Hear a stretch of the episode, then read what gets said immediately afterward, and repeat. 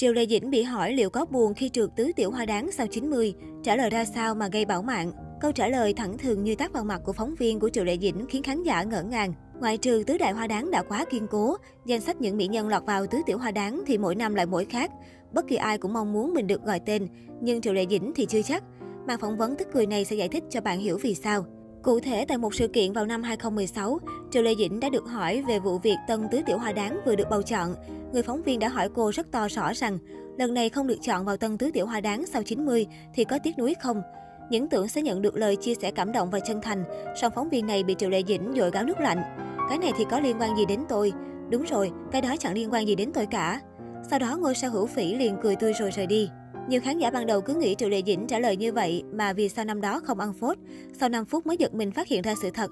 Đúng vậy, Triệu Lệ Dĩnh và Tân Tứ Tiểu Hoa Đáng sau 90 chẳng liên quan gì nhau vì Triệu Lệ Dĩnh sinh năm 1987.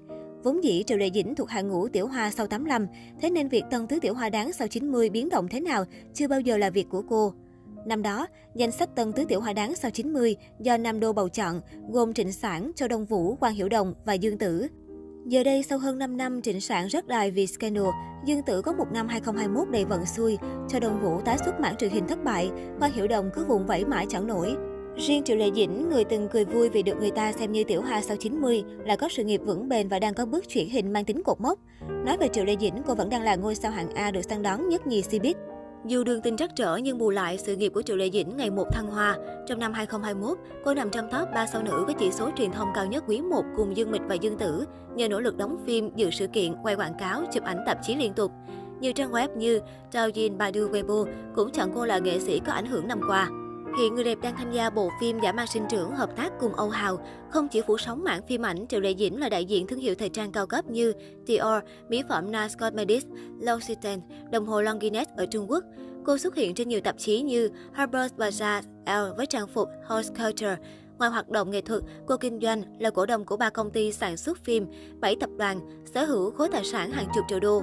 Triệu Lệ Dĩnh được truyền thông Trung Quốc ví như lọ lem, trở thành hoa đáng dù không có gia thế xuất thân tốt, lại không học diễn xuất chuyên nghiệp.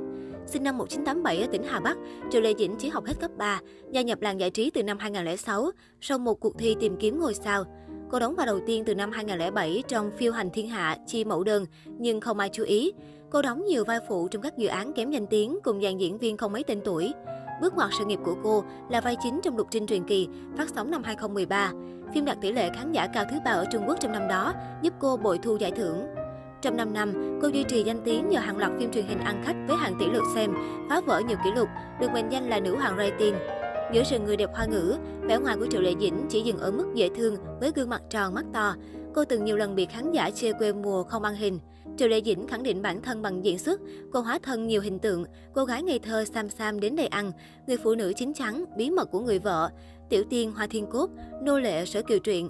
Các nhân vật cô đảm nhiệm thường có nội tâm giằng xé, đứng giữa nhiều mối quan hệ phức tạp. Trở lại phim trường từ tháng 8 năm 2018, khi con trai mới 5 tháng tuổi, Triệu Lệ Dĩnh đóng các phim Thời gian tươi đẹp của anh và em, Minh Lan truyện, thu được nhiều thành công. Vai Thịnh Minh Lan trong Minh Lan truyện giúp cô giành danh hiệu thị hậu, nữ diễn viên xuất sắc của giải thưởng truyền hình Kim Ưng Trung Quốc năm 2020. Người hâm mộ cho rằng, với tính cách quyết đoán, sự chăm chỉ của Triệu Lệ Dĩnh, cô sẽ toàn tâm toàn ý cho sự nghiệp, đối gót một sao nữ đã ly hôn khác là Dương Mịch.